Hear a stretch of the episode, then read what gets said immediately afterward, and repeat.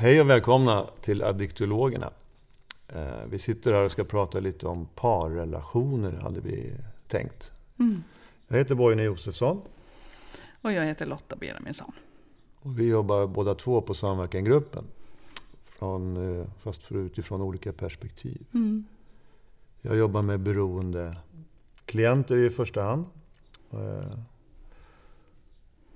Hur gör du Lotta? Ja, men jag jobbar ju mest med anhöriga och medberoende, men också med beroende. Men framförallt med anhöriga till beroende som du jobbar med. Och så jobbar vi i grupp oftast. Ja. Och så jobbar vi tillsammans då i, i, parprocesserna. Mm. Eftersom de flesta som kommer till oss lever i en relation. Och så, så är ju det liksom en stor del i tillfrisknandet, eller i resan för att eh, reparera relationen. i- Så vi har en parprocess eh, som vi tycker är jätteviktig. Mm. Och den kommer en bit in i behandlingen. Är också bra att veta. Att man börjar inte med jobba med relationen utan man börjar jobba med eh, beroendet och anhörigproblematiken. Som vi har pratat om tidigare i andra poddar tidigare sända. Mm. Ja, Men ska vi prata om först vad som händer i relationen när, det, när man är i en relation där det förekommer beroende? Vad som händer med familjen och vad som händer i parrelationen. Man brukar ju säga att det, är, att det är en familjesjukdom. Eh, Är det någon som är, lider av ett beroende så påverkar det hela familjen. Och det är klart att det påverkar relationen. Eh, På olika nivåer, på olika, i olika grader och sådär. Mm. Sen är det ju olika... Ibland är ju inte, är ju inte själva beroendet eh, offentligt. Det är inte uppe vid ytan utan det pågår ju. Det är en part som har ett beroende men som döljer det och ljuger om det och liksom försöker ja, smyga med det. Men på något sätt brukar det ju ändå påverka relationen. Mm. Det är lite olika. Ofta är det ju, oftast så är det ju hemligt för eh, alla runt omkring. Ja. Men i, eh, i relationen, i familjen, så brukar det vara den här flodhästen i vardagsrummet. Att alla vet att den är där, men man pratar inte om den. Nej. Utan förhåller sig till den. Oavsett vem det är som har beroendet. Och då blir ju påverkan väldigt uppenbar för hela familjen. Mm, Även om man har barn eller släktingar och så vidare. mm, Men eh, det finns ju också relationer där, där, där beroendet är dolt. Där, där eh, en part försöker dölja det hela. mm, Så det finns ju väldigt många alltså, nyanser av det här. eh, Och det, men oavsett så kan man säga att om det finns en hemlighet eller om det är inte är en hemlighet så hemligheter påverkar ju också relationen. För allt eh, utifrån, om jag ska dölja någonting så, så måste jag ju så, så kan jag säga att mina hemligheter hamnar ju mellan mig och min partner. Jag kommer ju alltid behöva bära dem och skydda dem och liksom på något sätt undanhålla. Och det innebär att jag hela tiden måste tänka på vad jag, hur jag uttrycker mig, hur jag beter mig vad jag säger. Och, ja, så jag det blir ju eh, någonting som jag är i och påverkas av. Och det påverkar relationen oavsett om jag tror det eller inte. mm. Så vi jobbar ju väldigt mycket med sexberoende och det är ju eh, sånt som eh, vi pratar mest om. Även om samma funktioner finns i alla typer av beroende. Men om man, om man dricker alkohol till exempel, det är svårare att dölja det. Eh, För att man märker om någon är berusad och det luktar och allt det där. Men om man ska koncentrera sig på sexberoende så är det ju jättevanligt att eh, den anhörige inte vet om utan är Alltså att den, den sexberoende ljuger och gömmer det. Och Ja. håller hemligheter. Och den anhöriga eh, hålls i skymundan på att säga. Men vet inte om det här. Men när det kommer till en, ett avslöjande av något slag. Så säger nästan alla anhöriga som jag har träffat. Jag kände på mig att det var någonting. Men jag vet inte vad det var. Nej, precis. Det finns där, men det, man, det finns inte på riktigt.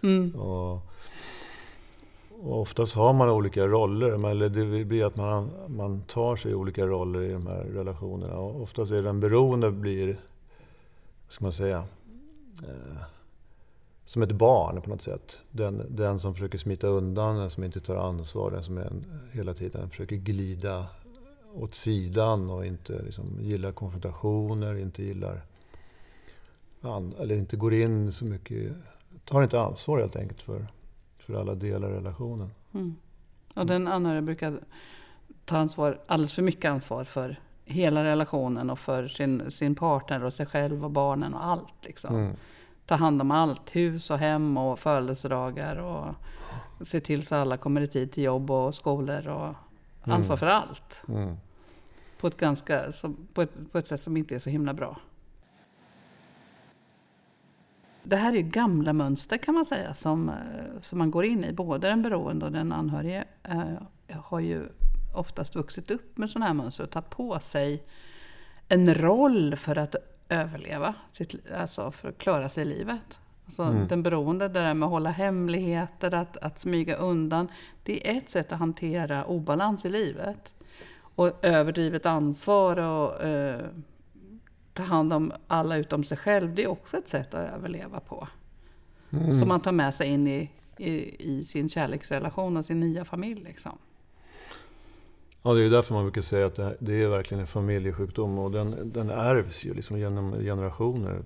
Så de flesta av oss som har en problematik har ju upplevt någon typ av liknande familjesituation tidigare i våra ursprungsfamiljer. Eller saker där saker och ting har funnits fast man kanske inte har pratat om dem. Det kanske har varit ja, men liknande obalanser. Så jag lär mig ett system mm. som jag sen för vidare. Och, och sen när jag träffar en ny partner då, då, då är jag naturligtvis förälskad och, jag, och ser det bästa i min partner. Men, men sen efter ett tag så växer ju de här de här mönster, anpassningsmönstren jag har fått lära mig i min ursprungsfamilj, de växer till liv liksom, i den nya familjekonstellationen. Det blir en mm. ny nära relation. Mm. Som, som är, och, och, om vi får barn också så kanske det här aktiveras ytterligare.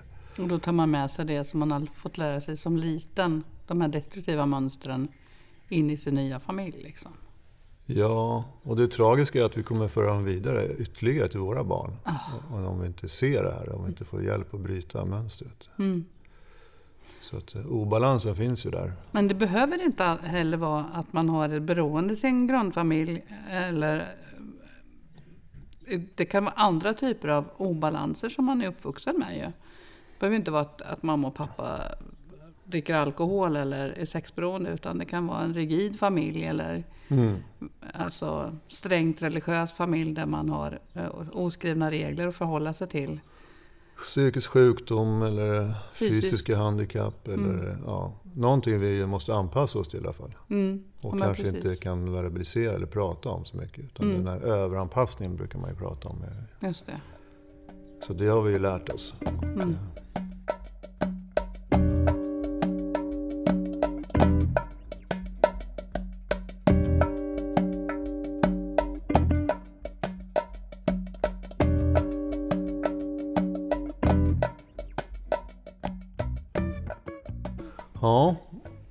Men sen eh, förr eller senare brukar den här bubblan spricka då.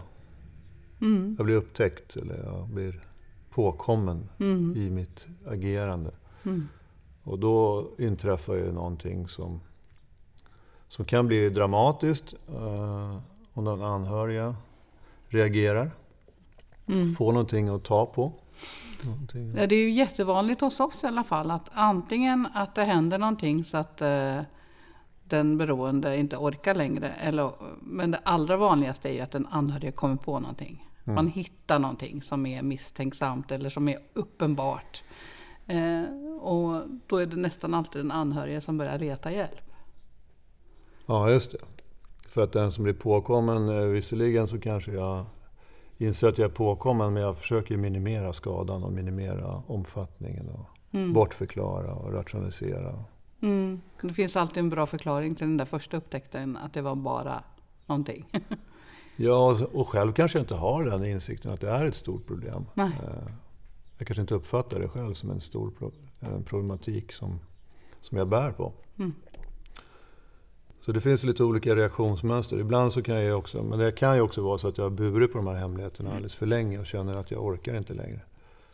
Och att jag liksom på något sätt känner att jag ja, det är dags att släppa släppa den här ryggsäcken med 25 kilo sten och, och jag kanske talar om för min partner hur det är. Mm. Och, och hur känner man sig då? Känner man sig inte ganska lättad då? Eller hur? Alltså som beroende så, blir det ju, så är det ju skräckfyllt att bli påkommen men det är också en, en känsla av lättnad att få tala om hur det verkligen är för någon eh, så, som är liksom initial.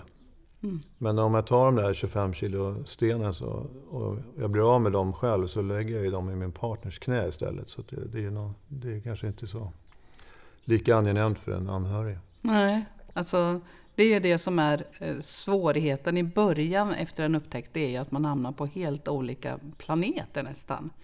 Att den anhörige hamnar i, i chock och förtvivlan och, och har jag levt i en lögn hela mitt liv? Eller åtminstone hela den här relationen, hur lång den har varit. Och, ja, det är kaos mm. för dem. Medan den beroende kan känna en del lättnad och att nu är det här uppe på bordet så nu kan jag om man får lite kraft där i början, kan få lite kraft och incitament att göra förändringar. Och det, mm. det, samtidigt som det finns en skörhet att bli exponerad, en nakenhet i att vara, ha det här i, ja, men i, i ljuset. Och det finns ju naturligtvis massa skam. Vi pratar ju mycket om sexberoende och det är ju förknippat med mycket skam. Och, så det, det, kan ju vara svårt att prata om det och vara helt ärlig, transparent från början. Men, men det finns också absolut en lättnad. Men eh, det här, är det inte lite konstigt egentligen att, att eh, man som anhörig nu pratar jag utifrån mig själv nästan, men just det, det är lite märkligt att man kommer och ber om hjälp när någon har svikit en så fundamentalt. Mm. Eh, och att man ändå ser en framtid, att man kan gå vidare tillsammans. Mm. De flesta som kommer till oss lever ju i någon relation. Mm. Och, och ibland kommer ju den beroende med pistolen mot pannan som ett ultimatum att nu uh, får du ändra dig, annars åker du ut. Men det finns uh,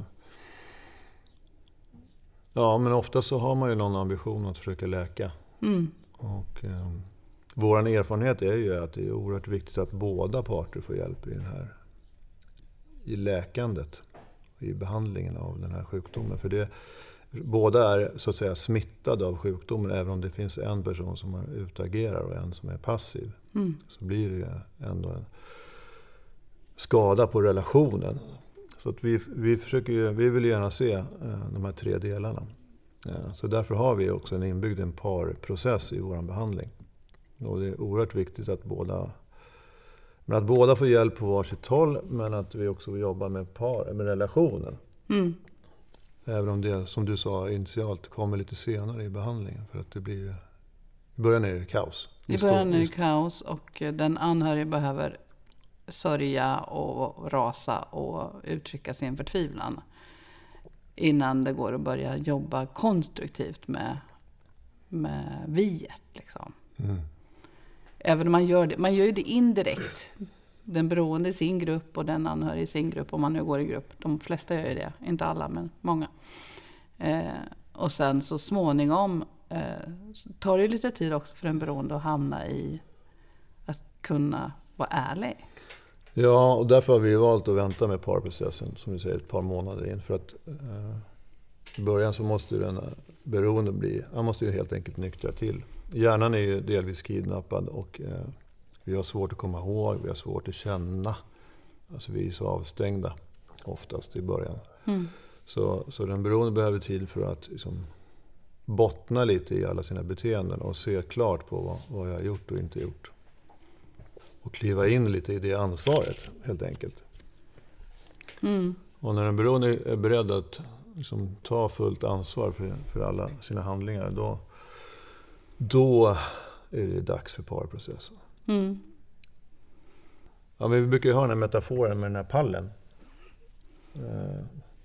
En pall med tre ben, måste, och där måste alla delarna vara lika, eller benen måste vara lika långa för att det ska stå jämnt, mm. stadigt. Mm. Och vad är det i de här tre benen då? Ja, men de, de symboliserar ju eh, mitt och ditt och det som är vårat. Alltså, den beroende och den, med, och den medberoende, anhöriga och det, själva relationen. Att det är tre delar. Och båda delarna, eller alla tre benen måste få liksom växa eller stå i samklang med varandra. Just det. Att de ska vara, det måste vara 100 procent på alla för att det ska vara balans i, i relationen. Liksom. Ja, och det är mm. därför vi ser det som oerhört viktigt att vi jobbar med alla tre aspekterna. För att mm. är det bara den beroende som får hjälp så kommer kanske det ena benet bli lite för långt. Mm. Och vi märker ju det, eller vi vet av erfarenhet att i, i relationer så är det så att det är bara en person som förändras i en familj så påverkar det naturligtvis hela familjen. Mm. Men det kan också bli väldigt hotande och, och, skrämmande att se en person förändra sig. Mm. Så det är inte bara positivt, alltså det kan få en... Det är ju svårt att tillfriskna som, som par eh, när, man, när det är bara en som går i behandling. Eller det är nästan omöjligt enligt min erfarenhet. Mm. Att det blir eh, obalans. Ofta är det ju så att en börjar och sen så ser man att det, ja, det går inte och, och så får den, tar den andra också hjälp. Och det kan ju vara lite provocerande för en anhörig. Ja. Som tycker att den här skitstöven har ju ställt till det, han får ta ansvar. Mm. Och, och, så är det ju. Det ska han ju naturligtvis göra också. Men, men eh, han behöver stöd och han behöver hjälp. Men framförallt behöver den anhöriga stöd och hjälp. Mm. Jag brukar säga så här i de anhöriga, de får ett, ett lass skit eh, tippat i knät. Mm. Men man får själv ta bort det. Mm. Och det är lite så att man behöver hjälp. Ja. Eh, för att, att ta bort allt det som har blivit kastat på ens axlar. Eh, för att vara i den där förtvivlan och eh, skräcken och chocken. Och det är tufft alltså. Men när man har fått hjälp med det och när den beroende har fått hjälp initialt med att, att se hela, kartlägga hela sitt beroende och sina handlingar och sina konsekvenser av sitt beteende och, och den anhöriga har fått hjälp att, att vara arg. Mm. Då är det dags att titta på relationen. Mm. Och, eh, för att se om vi kan balansera upp den. För du, du var inne på det här med ansvar och vi, vi ser det som att det här, här handlar det om att gå in i vuxenansvar och äga 100% av ansvaret själv. Precis. Att mm. varje del, båda två äger 100% ansvar för, för viet, för relationen, för det Just tredje benet. Mm.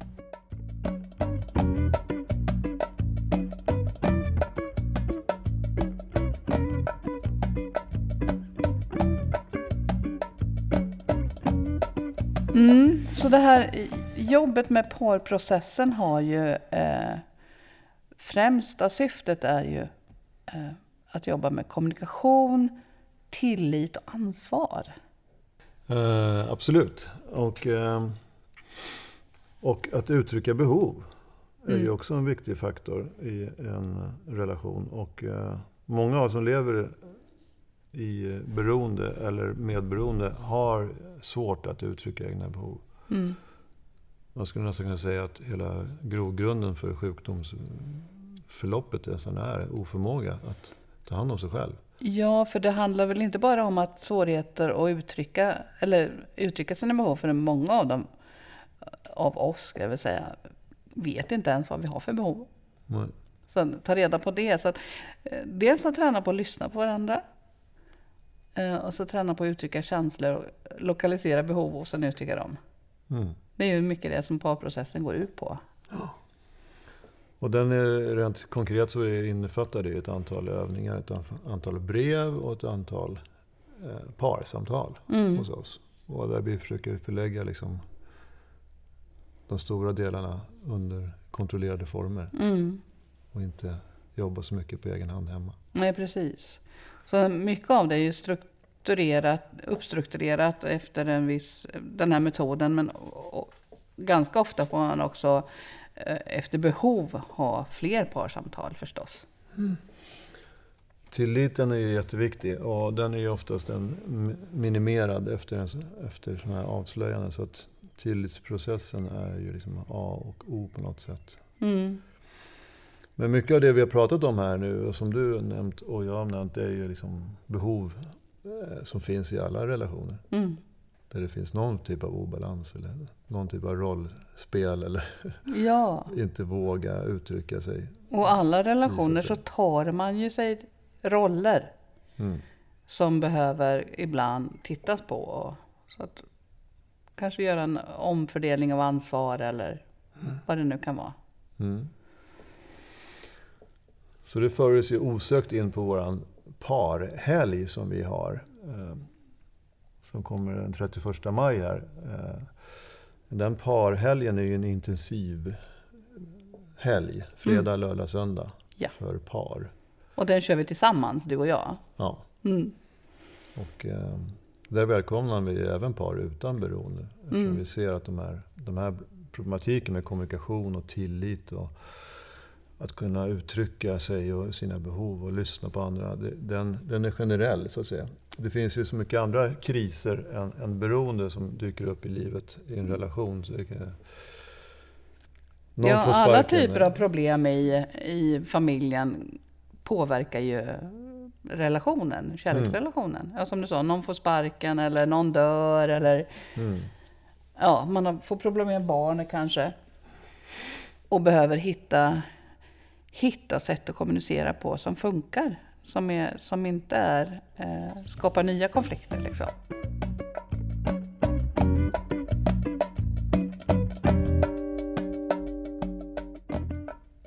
Mm. Ska vi berätta lite om den här parhelgen då, i stora drag? Vad vi har tänkt oss runt den? Mm.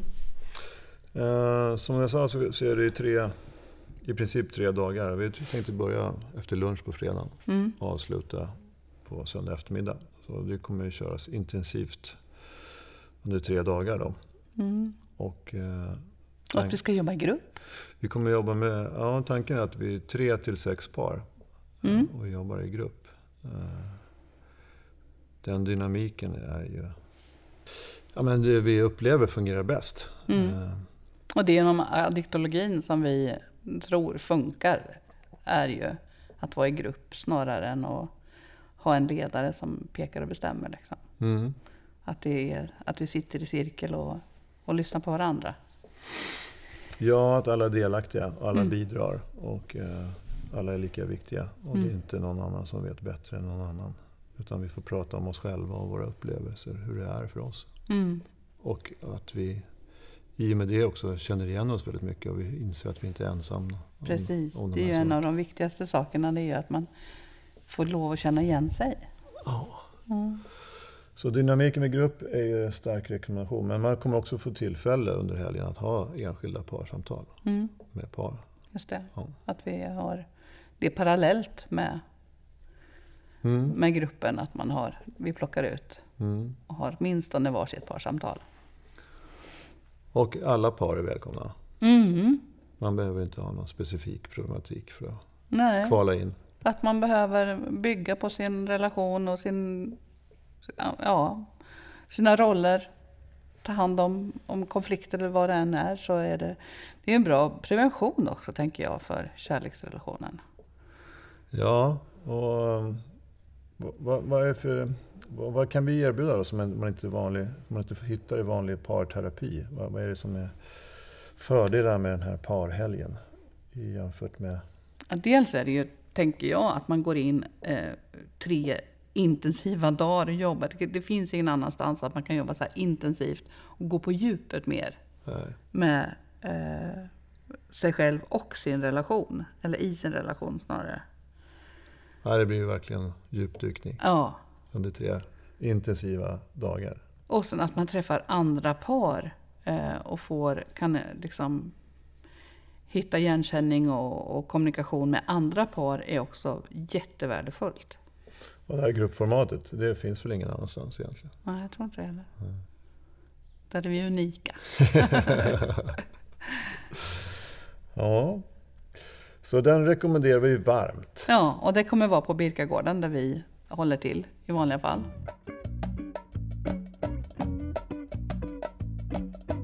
Ja, så om man nu vill vara med på den här helgen, och man tycker att det här låter väldigt spännande, så går det bra att höra av sig till oss. På, antingen på, på mejl, info samverkangruppen.se eller på telefon Man kan kolla på hemsidan.